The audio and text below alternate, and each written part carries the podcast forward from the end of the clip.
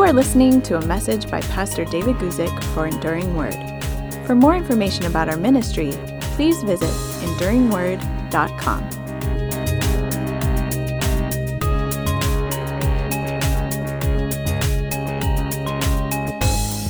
Well, hello. My name is Lance Ralston. I'm one of the members of the Enduring Word Board, and now I'm uh, also one of the content providers. Uh, David Guzik has invited me to come on board and to uh, share the church history series and some leadership stuff that I'll be doing a little bit later. And David is out of um, uh, his studio today. He's attending a conference. And real quick,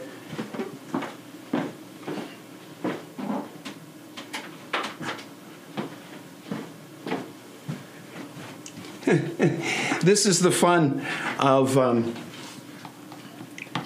this is the fun of uh, doing something live.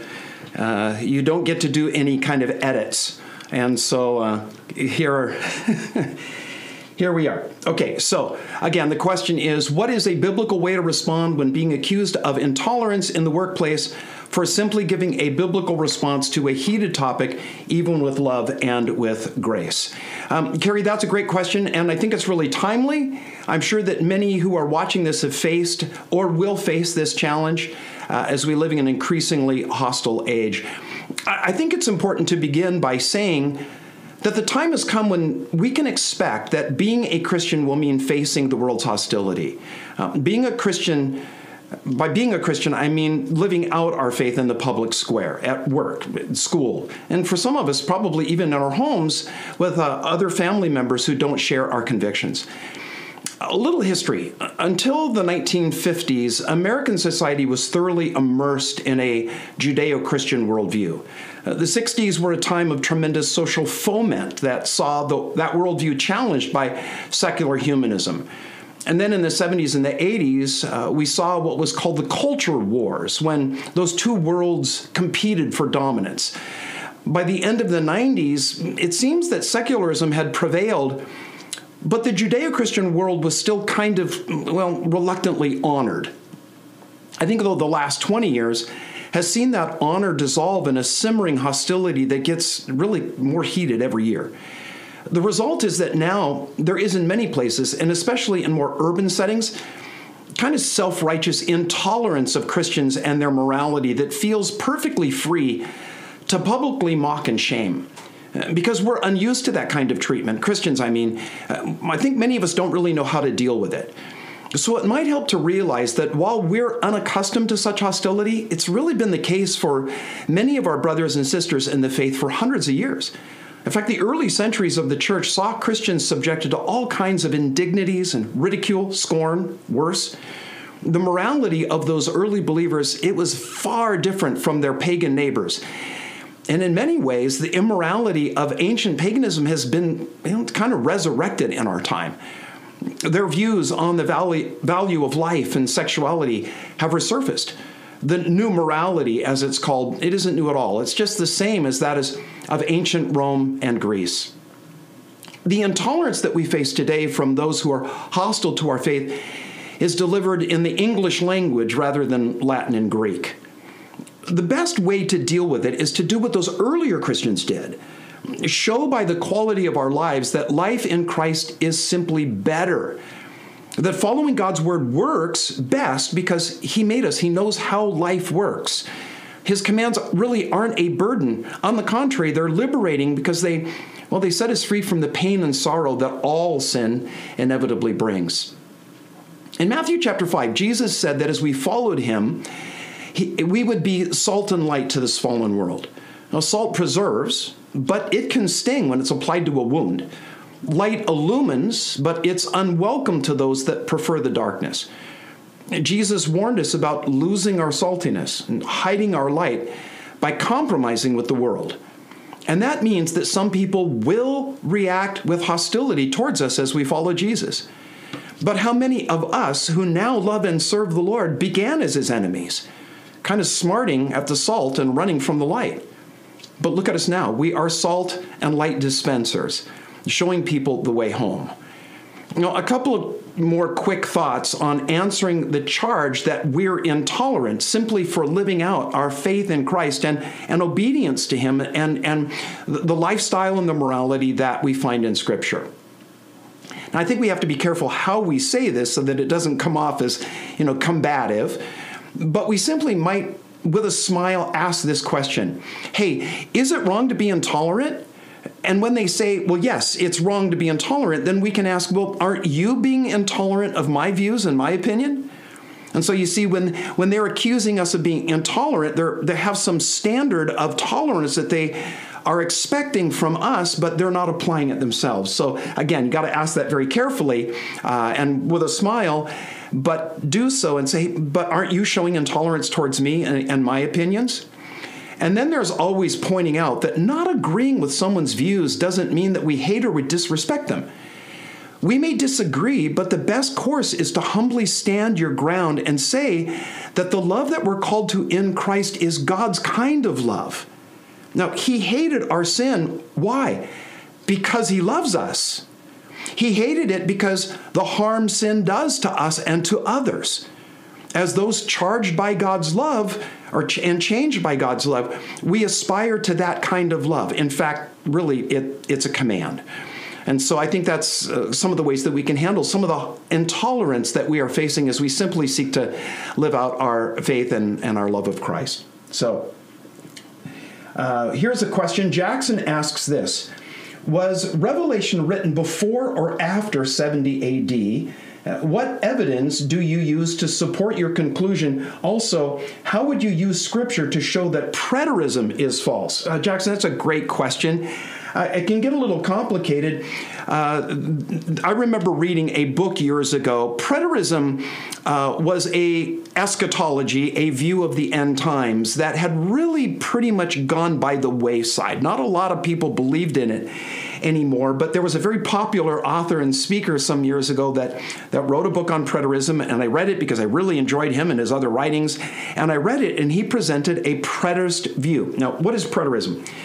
Preterism is the belief that almost all of Bible prophecy, especially the book of Revelation, um, was fulfilled in the destruction of Jerusalem and the temple in 70 AD. And that really it's only the last, uh, I think, three chapters of Revelation that apply to the future. And so Again, uh, you have the first three chapters, which deal with the church at the time uh, that they were written.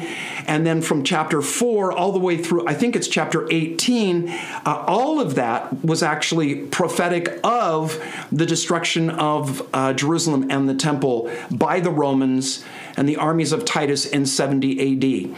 And then there's this long gap, uh, thousands of years gap between the end of chapter 18 the beginning of chapter 19, and that looks way out to the end uh, when Christ returns. Um, here's, here's the problem with that view.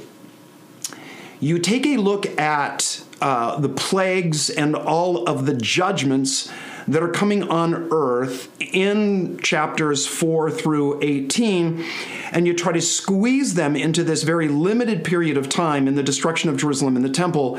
Uh, in 70 AD, and and now you are you are having to allegorize these things in Revelation to make them fit the historical events of that time, and it simply doesn't work. Um, you have you have mass death foretold in those chapters of Revelation uh, where a, th- a third of the world population is killed off, and then later a quarter of the world's population is killed off.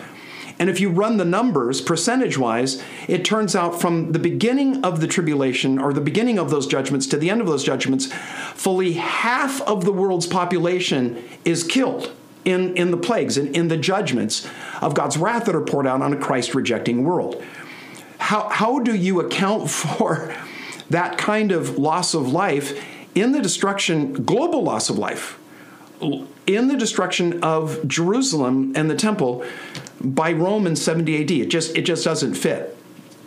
But you ask a, a real great question when was Revelation even written? according to preterists, Revelation had to have been written before 70 AD if it's prophetic of those events that took place in that year. And yet we know because uh, we find it there in those opening chapters of Revelation where John writes about where he is. He is on the island of Patmos for the testimony of Christ. Historically, we know that John was sentenced to prison on Patmos during the reign of Domitian, and Domitian served from 81 to 96 AD. So John wasn't even on Patmos till after 70 AD. So Revelation wasn't even written. Why, why write something prophetically of the future when it's in the past? Historically, it simply doesn't make any sense. The only way that you can really account for that is to say that the John who's on the island of Patmos uh, is not the Apostle John that the book of Revelation is attributed to. It would have to be some other John who gets arrested and is also sent to the island of Patmos, but before the Apostle John is sentenced there by Domitian. It's, it's just too complicated. It doesn't work.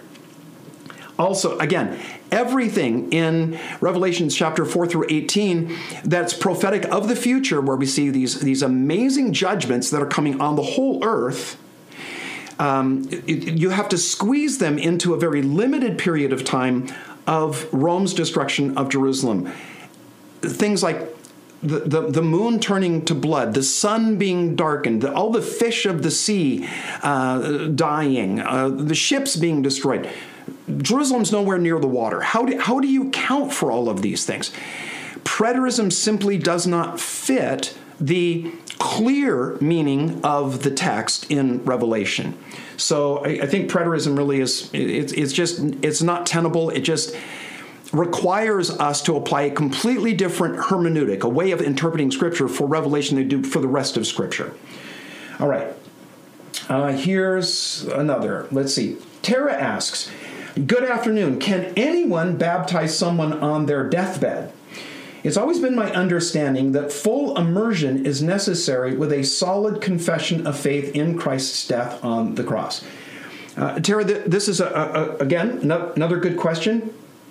Uh, it's important that we understand that baptism is a way that believers throughout the centuries have used to make a public confession of their faith it's an opportunity for people to, through actions, give evidence for an internal change that's happened. Baptism in itself doesn't affect anything, it's a way that the Bible prescribes for those that have come to faith in Jesus Christ to make a public confession of that.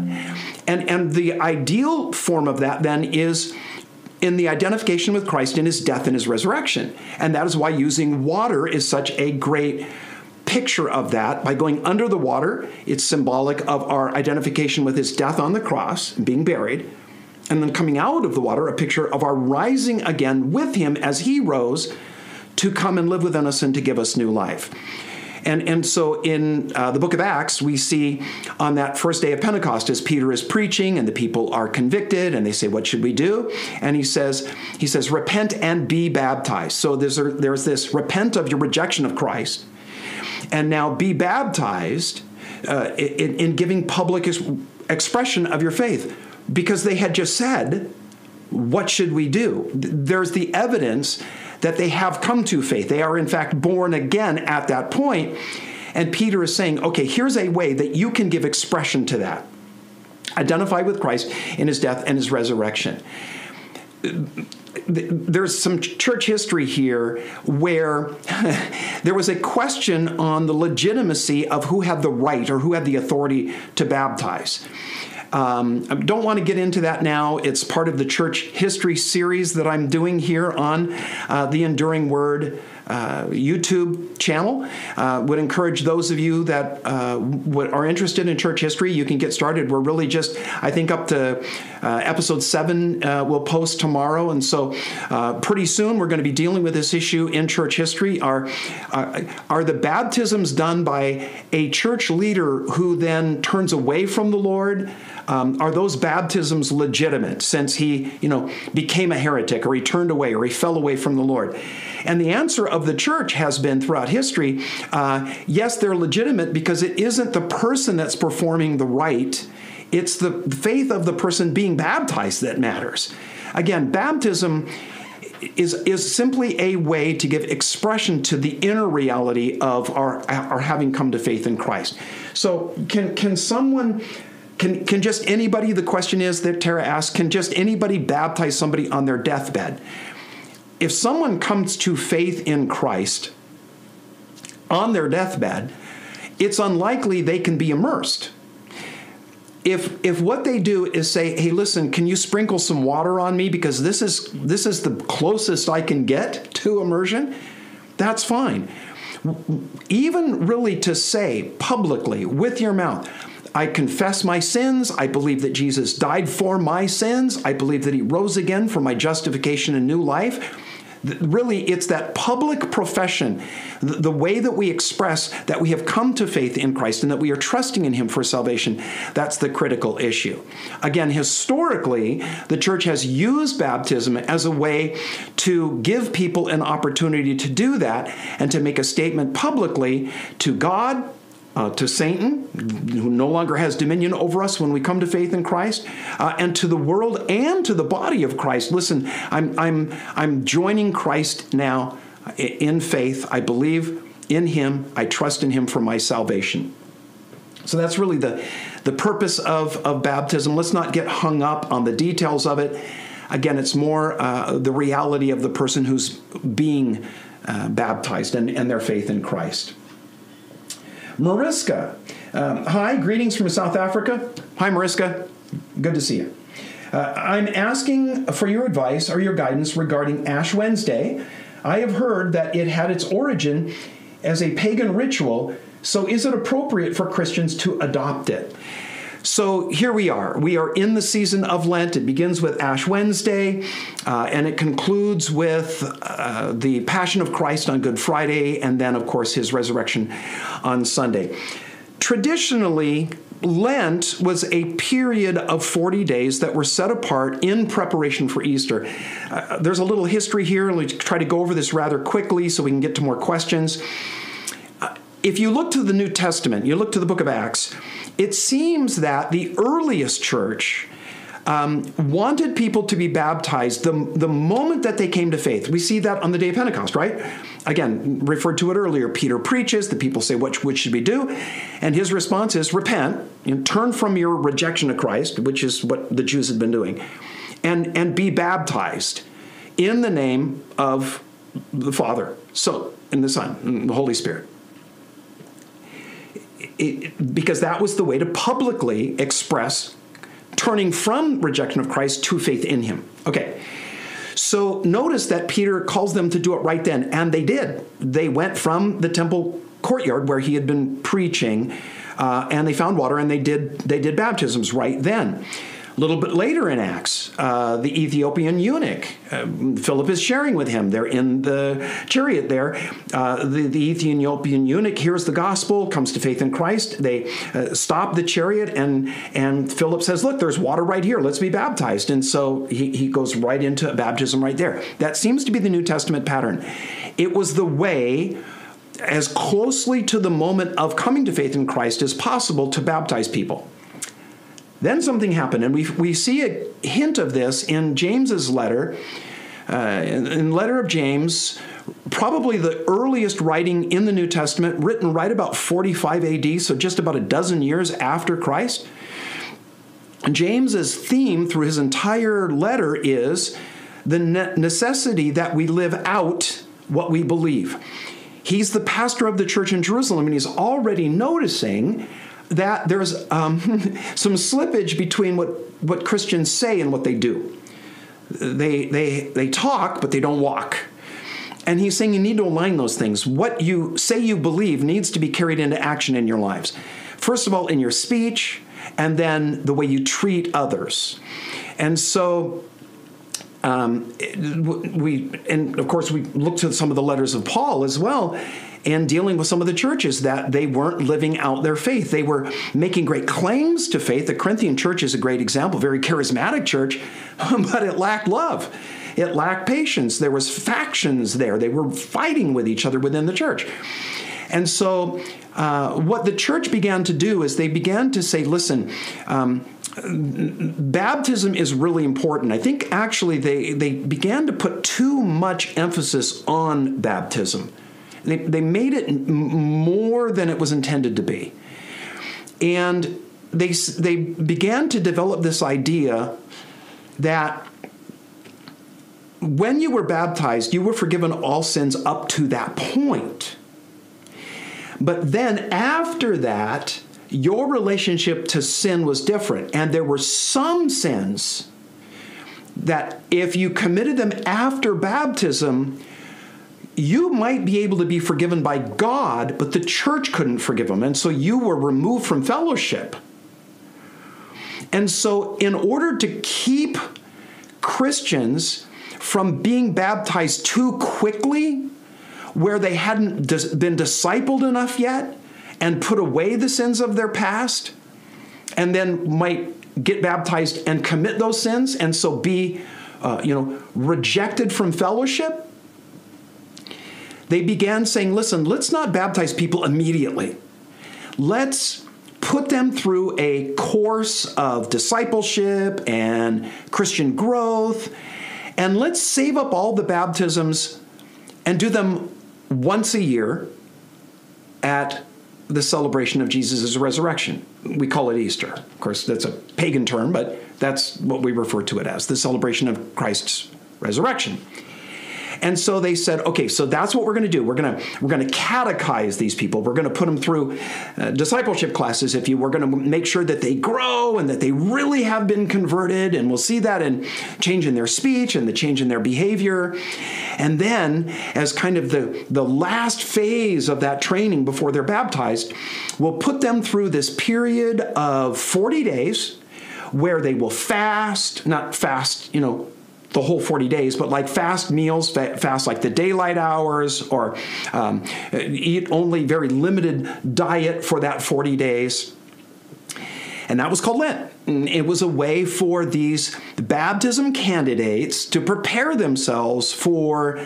Um, you know the solemnity of being baptized and now identified with Christ uh, in his death and his resurrection, and so that's what Lent was. It was a preparation for this time. Um, the, the then the process began to be well if if these baptism candidates are going to do that why don't why don't why doesn't the whole church join them in that? It'll kind of encourage them.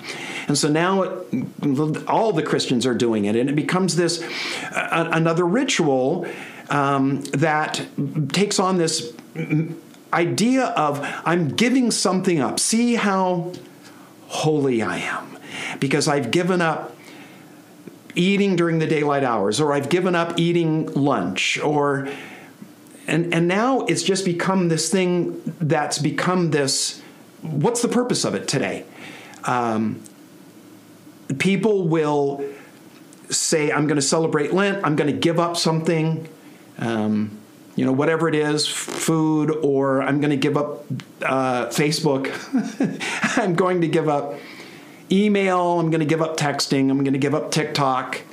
Uh, people think by giving up these things, um, it's it's helping kind of advance their spiritual growth and discipline, and it may very well do that. That's wonderful.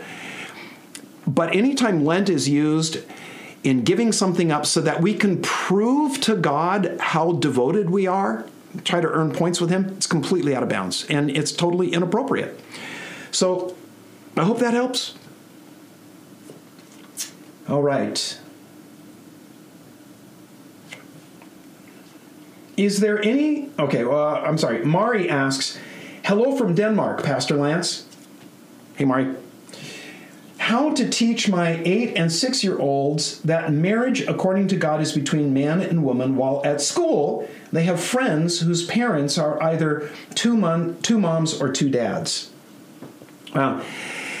Uh, teaching this to an eight and a six year old could be both difficult or simple because eight and six year olds, um, I think, actually can perceive things pretty clearly.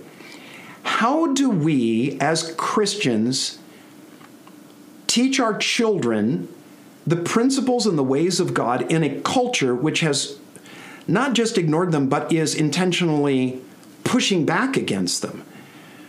We, we began with that question today this issue of intolerance. Well,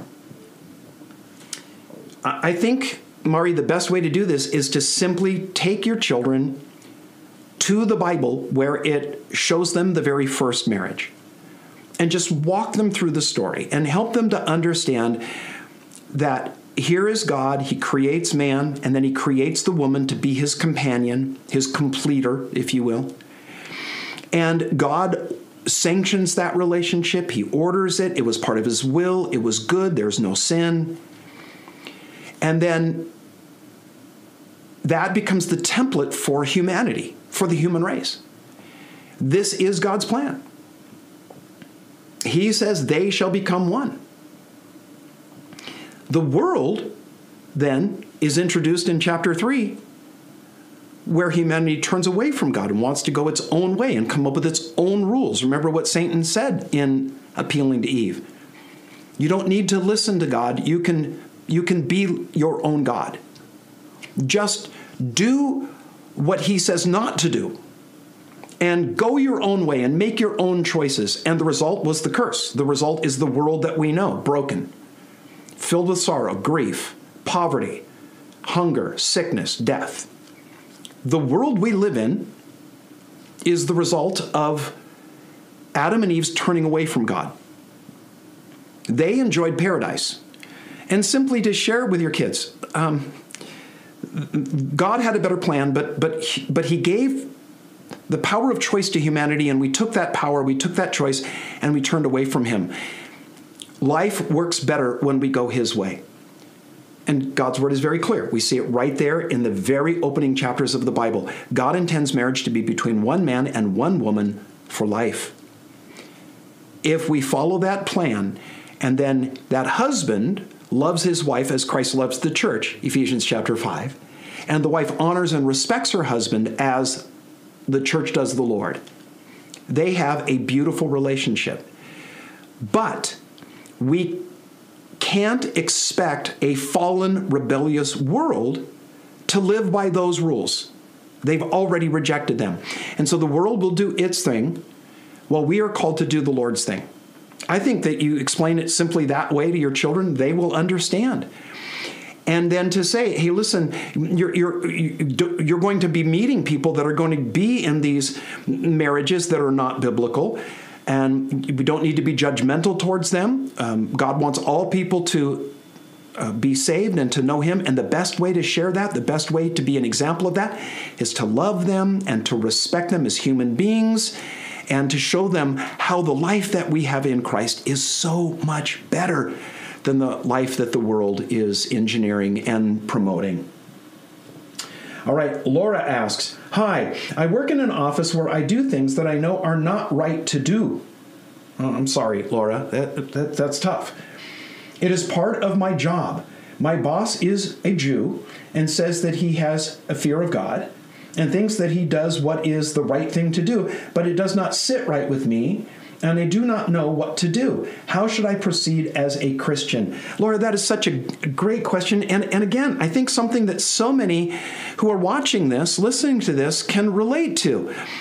How, how do we go to work and and have a boss that is telling us to do something and we know that they're in authority we're under their authority we're supposed to do what they say but what they are requiring of us, uh, of us is, in fact, contrary to what we know is the will of God. So, Laura, let me just clarify here. Be sure that what you are reacting to or responding to is, in fact, not God's will, that it is sin. Be clear on that first. Not just something you don't want to do, but something really you ought not do because you know that to do it would, would dishonor the Lord. Like, you know, to cheat or to steal or to fudge numbers, that kind of thing. We're not to do that. That's dishonest. That's that's a form of lying. And that is certainly not of not of God. So uh, here is a way that you you may be able to respond. And I and I have to say, I have to you know preface this by by warning that taking this course of action may get you in trouble with your boss. It may. It may result in you losing your job. But you have to ask who are you going to honor? Are you going to honor the Lord or are you going to honor your boss? I think we all would answer that we have to honor the Lord. Um, I have done this personally, and I have talked with other Christians that have done this, and generally it works pretty well. When your boss asks you to do something that you can't because it's sin, you very carefully say, I, am sorry, I cannot do that. And I can't do it because it would violate my conscience. I, I, I simply can't do this. I can't lie. I can't cheat. And, and to let then your supervisor, your boss, your manager know, go on and say, it, it's best that I don't. It's best for you that I don't. I know that if I were to fudge these figures or lie to this customer, that it would get us out of trouble right now. But that stuff always gets found out and it creates more problems later, number one. And number two, if I do this for you now, how do you know I won't do it against you later? If I lie for you, if I fudge these numbers for you, now how do you know? How do you how do you have any confidence that I won't do it when it's going to harm you? I, integrity doesn't allow me to do this. You need to be able to trust in my serving of you, in my employment, in the work that I do. But if I do this now for you, you won't have any confidence that I won't do it against you later. And listen, there have been, I've heard of some bosses that, that re- reacted to that in the moment, like, no, you know, you just need to do this. And after a while, sometimes hours, sometimes days, came back later and said, you know what? Thank you. because I thought about what you said and I didn't like it in the moment. And it, yeah, it, it, this is going to maybe cause us some trouble now, but it's honest trouble. But now I know I can trust you. I, I don't have to be looking over my shoulder at the work that you're doing because you've shown yourself to be a person of integrity. And again, that goes then to your testimony and proves to them that you are living by a higher standard than just their requirements of you. You're living by principles um, that cannot be violated. So um, I, I realize this puts us in a difficult place, but this is what it means to live for God in a fallen world. There are going to be times when the world is not going to like what we do in the moment, but so often then come back later and say, Your way's better. Your life is, is lived by higher principles that I realize are attractive, and, and I need that. Eliza, question, Pastor Lance, how do we know if we hear from the Holy Spirit or hear from God, or it's just our own mind or reasoning? For example, some people easily always say, God told me, or God said this. like in every conversation, how can we discern that we are truly hearing from the Lord? Thanks. Eliza, I love this question and I didn't know it was I didn't know it was coming, and I'm so thankful that you asked this question. You know, it's funny because uh, David and Chuck and Miles and I here on the Enduring Word Q and A on Thursdays, we, we read these questions, and so often we'll respond immediately by saying, "Oh, such a great question." that is a great question, and it's one um, uh, I think is so good because we we've all faced this. Um, how do we know the Spirit is really speaking to us? I, I see two things here. Two, two kind of ways we're going to take this. First of all, subjectively, how do we know the Lord is leading us? And then, and then second, what about people that are always saying the Lord said or the Lord told me? So let me deal with those. Let me deal with those separately. How do we know the Lord is leading us? No one, I don't think, can tell another some kind of formula for discerning that. And the reason why is because it's deeply personal and gets to the very essence of what it means to be in relationship with God. You know, we often say Christianity isn't a religion, it's a relationship. And we can become a bit trite on that. But man, that is a powerful truth. Our relationship with God is, in fact, Christianity is a religion, let's be honest. It's a way of relating to God and Him relating to us. but it is a religion that is primarily about a relationship, a relationship that was broken through sin and has been restored by Christ. Our relationship with God is based on primarily His Word revealed in the Bible. So that's where we start. God will never tell one of His people to do something that is a violation of what He's already said because God does not contradict himself. And so, a good way for us to check whether or not we are truly hearing from God is does this align with what we find in God's Word? But we all know the reality that not every decision that we make, including some of the big decisions of life, you know, are spelled out in black and white in Scripture. There are certain uh, decisions, certainly basic principles in God's Word that we know, okay, listen, it's clear I can't do this or I should do that. The rest of the decisions that we make are more kind of a, um, but what's the Lord telling me to do in this situation? Uh, you're in a conversation with someone and the question arises should I speak up or should I be silent? It's very subjective. How do we know? Well, you are in communication with the Lord. You are in, remember, it says, you know, pray without ceasing. It means that we should always we should be living within the attitude that we are right now in the presence of God. He's hearing us and we are listening to him. I think that that comes with more time actually being a Christian, walking in the Spirit.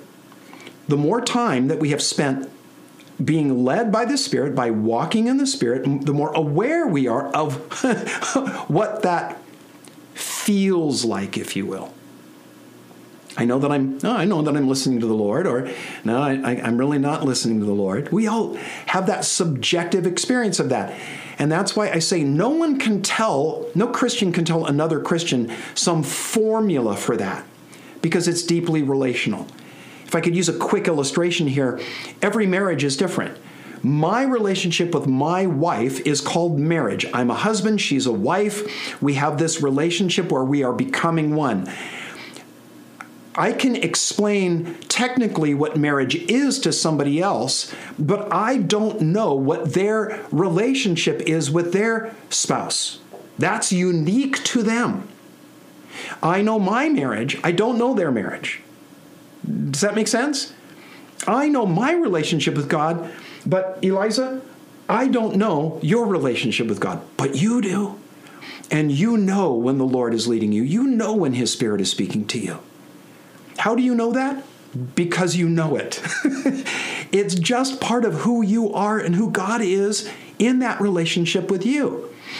You, you know when he's leading you and you make a decision and and it, and things happen the way they're supposed to you also know what it's like to have your own flesh masquerade as that and you make the decision and it doesn't work out. You know that.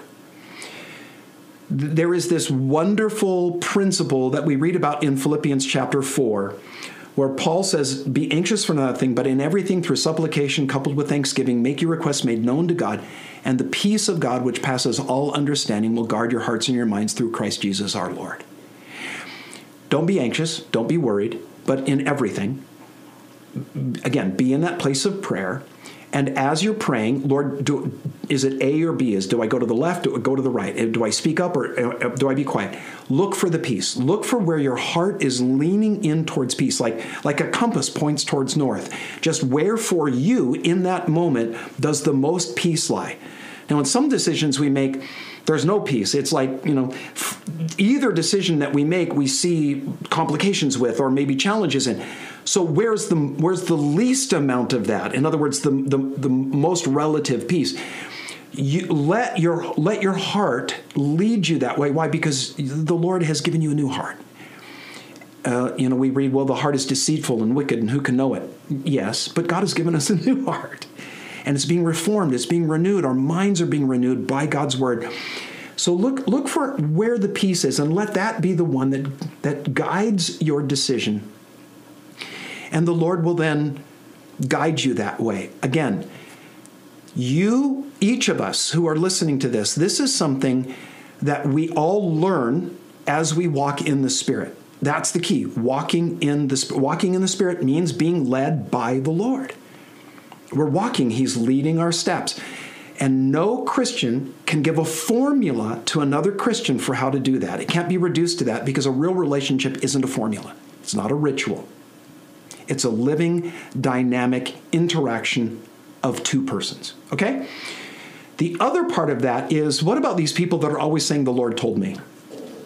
As a pastor, and I can say this on behalf of David and uh, Miles and Chuck, the other board members. We're all pastors, and we have lots of people that come to us for counsel, and they will come in and they will sit down and they will talk about some situation. And inevitably, some of them will say something along the lines of, Well, you know, I've been praying about this and the Lord told me. And then they'll go on to say what they believe the Lord has told them. I will, uh, when a person says that, I will oftentimes just sort of sit back and be quiet and let them finish speaking and then look at them and say, then why did you feel the need to have to come talk to me? Because if the Lord has told you to do something, if the Lord has spoken to you, why are you coming to me? He's already spoken, He's already told you what to do. So often people will throw that down like a trump card. Uh, well, the Lord told me, and, and I mean, it, well, if the Lord has spoken, it's the end of the conversation. It's the end of the discussion. God has spoken. Too often, people will play that trump card because they want permission to do something their flesh is pressing. It isn't, it isn't, in fact, what the Lord has said. And really, the only way to refute that, because being led by the Lord and the Lord leading us, is so personal. The only way that we can really um, show the error of that is by then saying, How does that square with God's word? Show me how what you're saying the Lord told you to do is in fact supported by what God's word says. It's in principle or in direct command. And so often, of course, the reason people are playing that trump card is because it's contrary to what God's word has said and it's contrary to the, the, the, counsel of trusted spiritual advisors and mature believers uh, saying, I just, no, I don't think that that's right whatsoever. But it's a direction they want to go, and you know, so they play that trump card. And at that point, I think that it's probably wise for people to just back up and just say, well, if that, if the Lord has spoken, wow, if he's really spoken, you need to you need to do what the Lord has said uh, and and and then face people with the reality that uh, maybe, maybe you're just saying that because it's what you want to do, and you're putting your will in God's mouth. Yeah. All right. George asks, must a believer speak in tongues? Is tongues the only evidence of baptism of the Holy Spirit? Uh, must a believer speak in tongues, George? No. Uh, 1 Corinthians chapter uh, 12, we read about the manifestations of the Spirit. One of them is speaking in tongues, interpretation, knowledge, wisdom, gifts of healings. They're called manifestations of the Spirit there because that word manifestation refers to something seen. It's an outworking, it's something that becomes visible. And so these gifts of the Spirit are called manifestations of the Spirit because it's obvious when they're in operation that this is superhuman. There's a divine agency that's involved here, and speaking in tongues, of course, would be would be one of those, as would be interpretation and healing, and the gift of knowledge and the gift of wisdom, the word of wisdom, and discerning of spirits, and so on. So there in 1 Corinthians chapter 12, Paul asks the question rhetorically. It's a rhetorical question Do all speak in tongues? Do all um, uh, interpret, do all heal. I don't think he says heal there, but a series of those do all. And the reason why is because the chapter had begun by talking about how the Spirit gives the manifestations of the Spirit individually as God wills the, the point there is that not everybody has these gifts. So when he asks the question rhetorically at the end of chapter 12, do all speak in tongues? The expected answer from his readers is no. So, no, not all believers have to speak in tongues, and speaking in tongues is not the sign or a sign of being born again. It's a manifestation of the Spirit that is given to some believers for the purposes that the Holy Spirit has decided. Now, um, there is a branch of Christianity that believes that all believers should speak in tongues, and I'll explain why in just a moment, and uh, that if a person does not speak in tongues, it is a sign they're not born again. Because of the prior belief that all believers should speak in tongues. You see? Now, what's their basis for that? It is in the book of Acts, chapter 2, where on the day of Pentecost, all the believers are gathered together. They are seeking the Lord. They are waiting for what Jesus had promised 10 days before on the day that he ascended into heaven. That was the 40th day after the resurrection.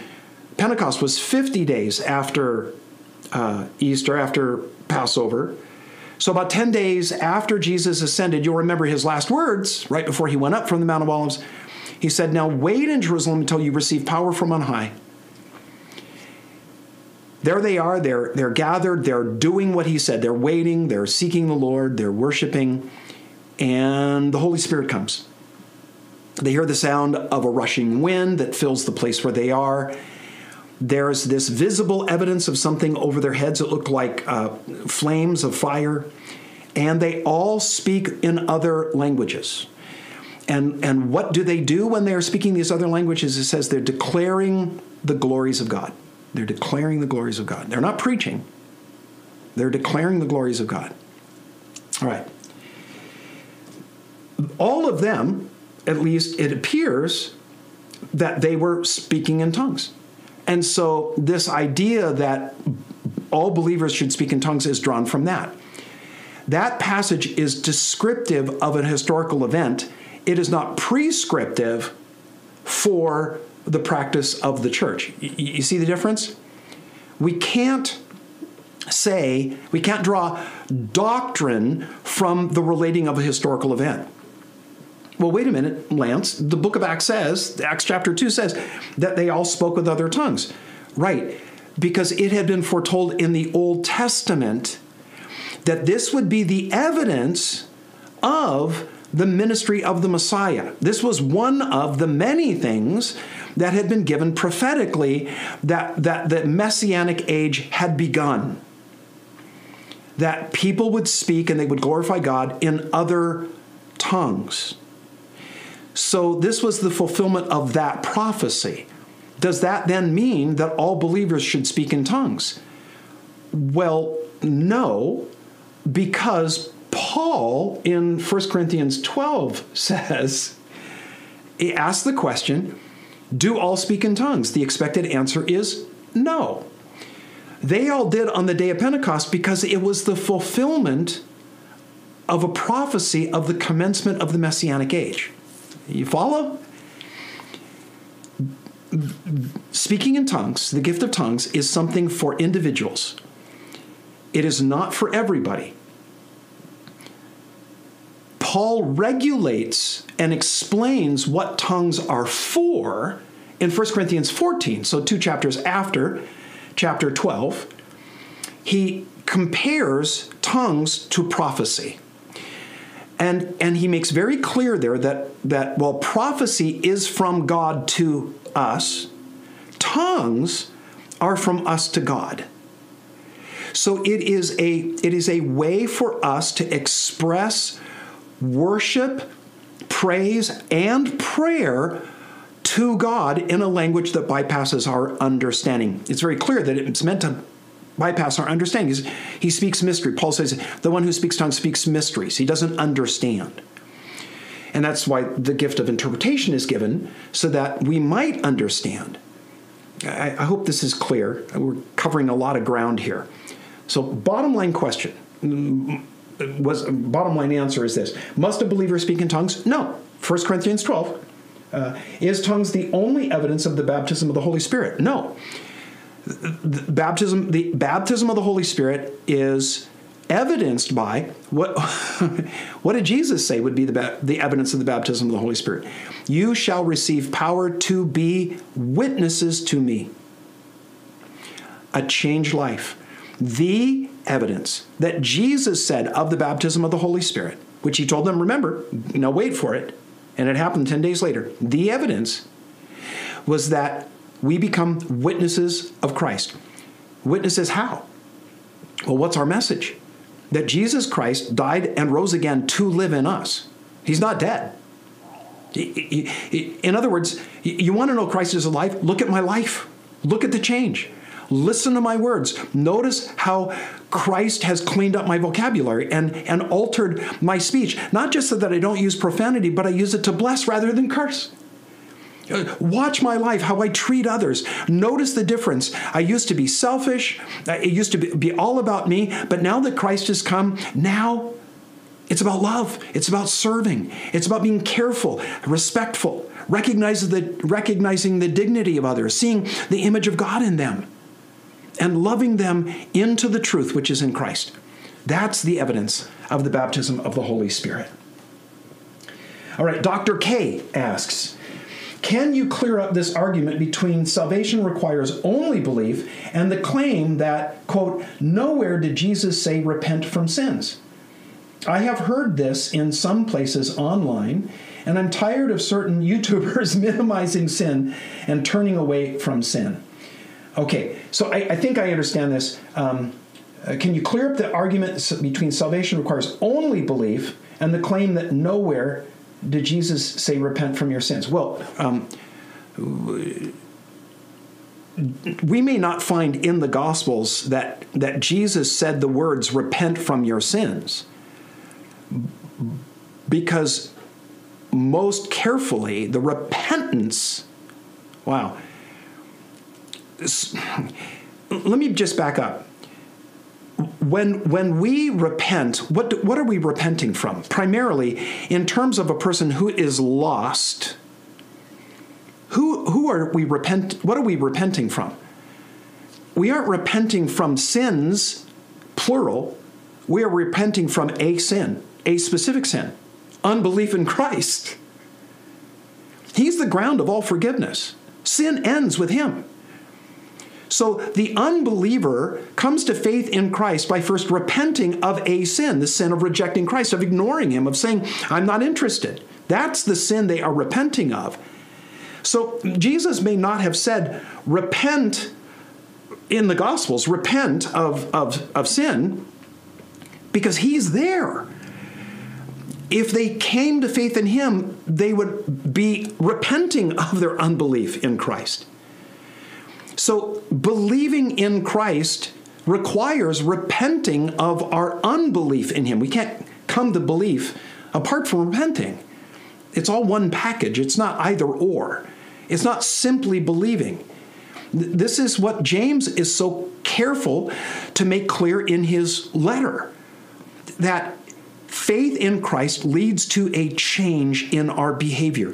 Faith does stuff, it produces actions his way that he states is his faith without works is dead. It's a dead faith. It doesn't do anything. Real faith does stuff. It results in change. Now, Jesus Jesus did say repent. He said it 5 times in the book of Revelation. Th- think of this. Jesus wrote through John letters to seven churches. Five of them were to churches that had gone off the rails. One of them, the very first letter to, to the church at Ephesus, this was a great church. This was a busy church. This was a faithful church.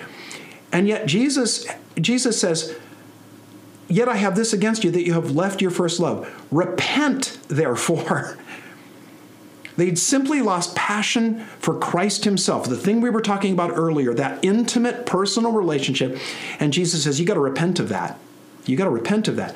And then He goes on to the other churches, and they, they seem to get progressively worse. Have you noticed that in those, those letters? Ephesus, you've just left your first love. By the time you get to Laodicea, the seventh church, these are people who are religious and, and Jesus isn't even in their church. In the first church, Ephesus, he, he threatens to take away their, their candlestick. Their, that, that is their, their symbol of being a church. In, in the last church, he's left their church. He's outside knocking on the door saying, If anyone hears me and opens up, I'll come in and sup with him and he with me. this is a church where Christ is left. What does he say to them? Repent Five of the seven churches, two of them don't need to repent because they were doing well. He commends them Smyrna, Philadelphia. But the other five churches, he says to them, repent. And, and who does he say it to? To believers, ostensibly believers, people going to church.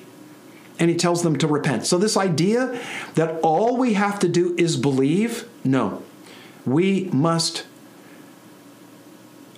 genuine belief, real belief, James makes very clear, does stuff. It turns from sin, specifically a sin of rejecting Christ, and puts complete trust in Him. So repentance is a part of the Christian life. We repent initially of the rejection of Christ we put our trust in Him and then repent of the individual shortcomings and failures that His Spirit reveals to us as we walk with Him. All right. Now listen, here's our, our last question. Gamet asks, Hello, I am from India, and my question is Do I have to be baptized to take communion? No. Again, going back to what we looked at earlier, baptism is a thing that the church has used as a way to give people an opportunity to make a public profession of faith. It's that public profession of faith that's important. And, and you can do that apart from baptism. You can do it by publicly declaring to people with your, with your words. Remember, you say with your mouth and believe in your heart that Christ is risen and you are saved. Romans chapter 10. But baptism is a great way. It's a biblical way to show our identification with Christ. We go under the water, identifying with his death and burial. We come out of the water, uh, recognizing that we are uniting with him in his resurrection. But do you have to uh, celebrate? Uh, do you have to uh, submit to baptism in order to partake of communion? No.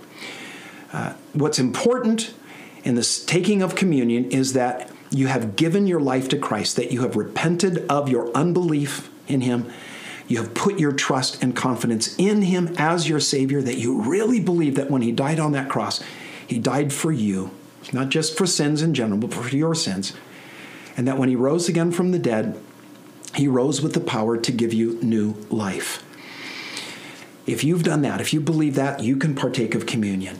Now, listen, there are some church traditions that it's their rules. It's the way they go about conducting their uh, uh, life of faith that, you know, you have to be baptized before you can take communion. That's their rules. And if you want to be a part of that group, you know what? You should probably go along with their rules. Sometimes, in, in being a part of a church, we may not agree with every little nuance of the way that they parse and they do things, but we want to be part of a community of faith. That's where we believe the Lord is leading us. And so it's best to just lean into those things and kind of, you know, say, okay, listen, this is the group I want to be a part of. This is what they do. I have my belief. I'm not going to be contentious about this. I'm not going to raise, uh, you know, a, a problem about this. It's best just to quietly consent to the forms that they have because I believe the Lord is calling me to be a part of this uh, family of Christ. All right. So that's it for today. The last question. Um, I just wanted to say this is a challenge doing a live q&a like this. There's technology involved that we have to make sure work and it's easy to get distracted by that. I had to do that. I had left my um, little trackpad over there earlier and i needed to go get it. So sorry about that. There's just so many little things that can go wrong and you can't edit it out But what's especially challenging is you never know what questions you're going to get and if you're going to have the answers for them.